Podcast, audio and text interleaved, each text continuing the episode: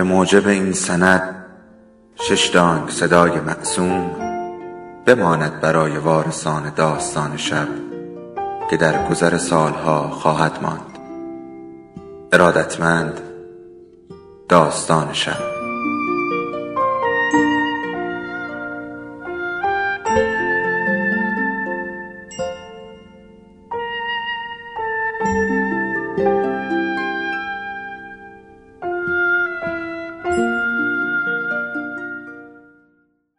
یکی بود یکی نبود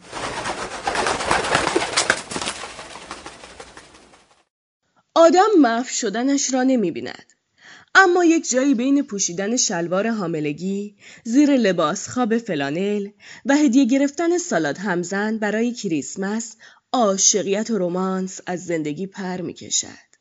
آدم می‌فهمد که یک چیزی دیگر وجود ندارد خبری از جریانهای الکتریکی که وقتی از کنار هم میگذشتید وجودتان را در مینوردید.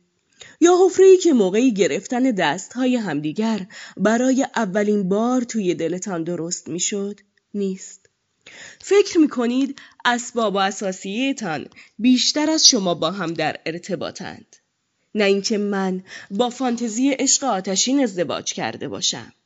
اما زنهایی که باربارا کارتلند میخواندند و بر رفته را هشت بار دیده بودند و در بچگی رویای عروسی با پل نیومن را در سر میپروراندند. بالاخره امید و آرزو داشتند. من از بیل انتظار نداشتم که روی بیلبورد اتوبان تولدم را تبریک بگوید. یا روز جنگلداری برایم دست گل بفرستد.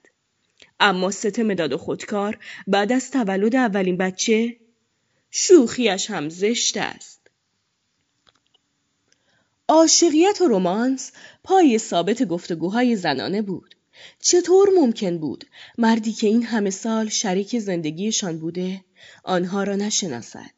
به چشم غیر مسلح من همسر و مادر کارکن و واقعبین و سودمندی بودم که وقتی قالب شیرینی پزی هدیه می‌گیرد از آنها که خمیر را به گل رز تبدیل می کند از خوشحالی بالا و پایین می پرد. اما پشت این نما قلب یک کولی می تپد.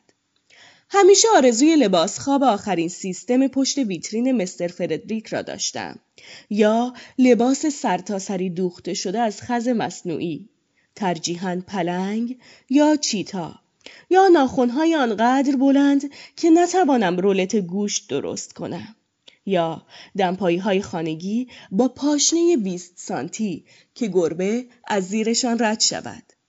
کریسمسی را یادم هست که کادوی یک جعبه بزرگ را با هیجان زیاد باز می کردم و خیالم دنبال یک کلاه یا ژاکت خز بود.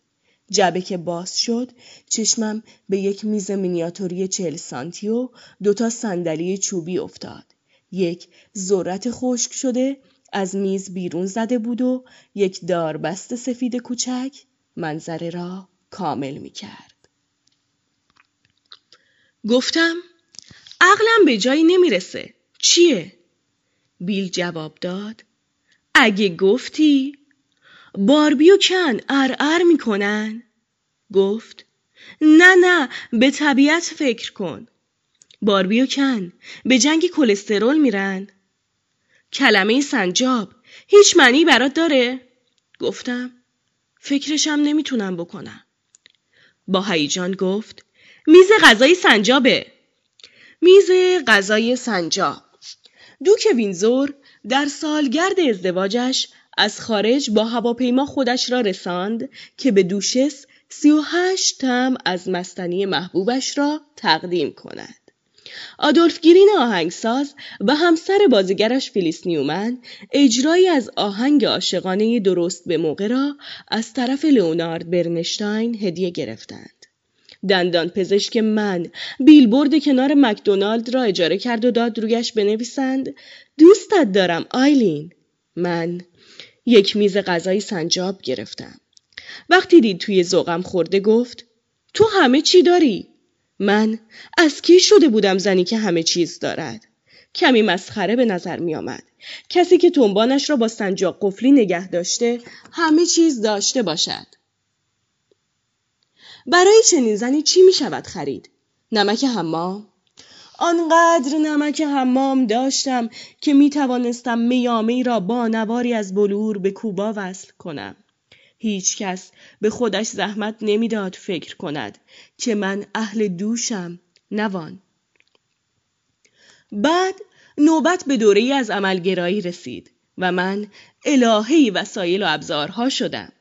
اگر مامان عاشق سفید جداکن بود پس حتما برای این تخته چوبی سه سوراخه که مقدار مناسب ماکارونی برای پختن را معلوم می کرد عقل از کف می‌داد. کریسمس چند سال قبل وارد فاز موضوعی شدم. دفترچه های خوکی هدیه گرفتم و دستگیره های خوکی و دوتا خوک به پشت افتاده که در واقع نمکدان و فلفلدان بودند. کریسمس بعد نوبت گربه ها بود. ساعت گربه ای، خودکار گربه ای، تقویم گربه ای، بلوز گربه ای و گربه هایی که دستور پخت غذا را نگه می داشتند. حتی یک لانه پرنده هدیه گرفتم که شبیه کافه های وسترن بود. آیا یک ازدواج می تواند از کادوی کتری برقی و قرقره تناب جان سالم به در ببرد؟ البته که می تواند. هیچ ارتباط مدونی بین عشق و پاداش وجود ندارد. به خودم می گفتم که شوهر گلوریا برای تولدش کت خس خریده چون سر و گوشش می جنبد. با همه اینها دوره هست که همسران هنوز از بازیابی عاشقیت از دست رفته ناامید نشدند.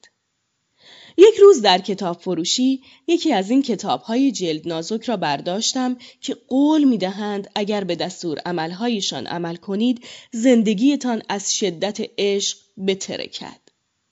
فصلی را که درباره ریختن گلبرگ در اقصا خانه و گذاشتن یادداشت‌های دوستت دارم در ساندویچ شوهر بود سری رد کردم. کاغذ یادداشت را میجوید و از خشک بودن ساندویچ شکایت می‌کرد. با فصلی که توصیه می کرد سوار ماشین اسپورت قرمزمان بشویم و سقفش را پایین بدهیم و به طرف قایقمان بتازانیم و بعدش هر غروب را در ساحلی متفاوت بگذرانیم حسابی خندیدم. اما فصل مربوط به شام رمانتیک در نور شم را با دقت خواندم. این یکی در توانم بود.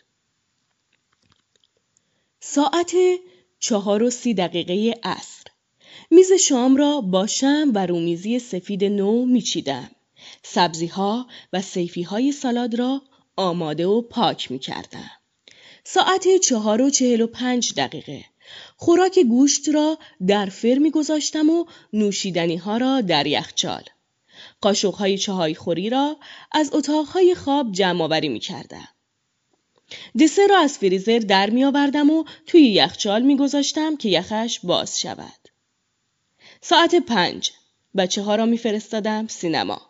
ساعت پنج و پانزده دقیقه از بوته ختمی توی حیات چند شاخه می کندم و توی گلدان باریک وسط میز می چیدم. دوش می گرفتم و نخونهای پایم را کوتاه می کردم. عطر می زدم. ساعت پنج و سی دقیقه حرارت فرا کم می کردم و سبزیجات را می ریختم توی مایتابه آماده تفت. نوا را می گذاشتم توی ضبط و نورها را کم می کردم. ساعت شش اخبار تلویزیون می دیدم. پیش غذاها را بر می گرداندم توی یخچال. دسر را که تبدیل به مایه لزجی شده بود بر می گرداندم توی فریزر. ساعت هفت یک نصف ساندویچ میخوردم و روی خوراک که دیگر قهوه‌ای شده فویل میکشیدم. ختمی های بسته و پلاسیده را دور میریختم. جایش بنت قنسول مصنوعی میگذاشتم. ساعت هشت. صدای ماشین را در پارکینگ میشنیدم. شمها را روشن می‌کردم. ظرف خوراک ته گرفته را پرت می کردم وسط میز. سبزیجات شلوول و سالاد یخزده را می ریختم توی بشقاب شوهر. ساعت هشت و یک دقیقه شوهر وارد می شد و شادمان می گفت سلام عزیزم من اومدم من ولو می شدم توی صندلی و می گفتم خفه شو بتمر کوفت کن زنها معمولا توهمات عاشقانهشان را به این راحتی ها ول نمی کنند. دلشان می‌خواهد به خودشان بقبولانند که این وضعیت یک فاز موقت است که مردها بالاخره از سر میگذرانند و یک روز با زنبقهایی که دیگر فصلشان نیست و دوتا بلیت پاریس از در وارد می‌شوند. تو در حالی که برس توالت را زمین می‌گذاری می‌پرسی مناسبتش چیه؟ او می‌گوید زندگی عزیزم فقط می‌خواستم بگم دوستت دارم. این اتفاق روزی میافتد که دو تا سنجاب بنشینند سر میز مینیاتوری ما و ذرت بخار. پس سفارش بدهند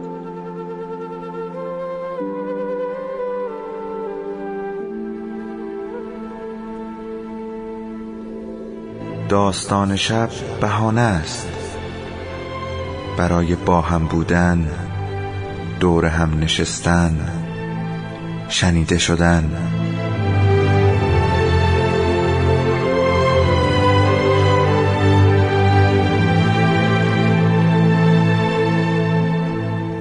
صدای افسانه ها رو میشنویم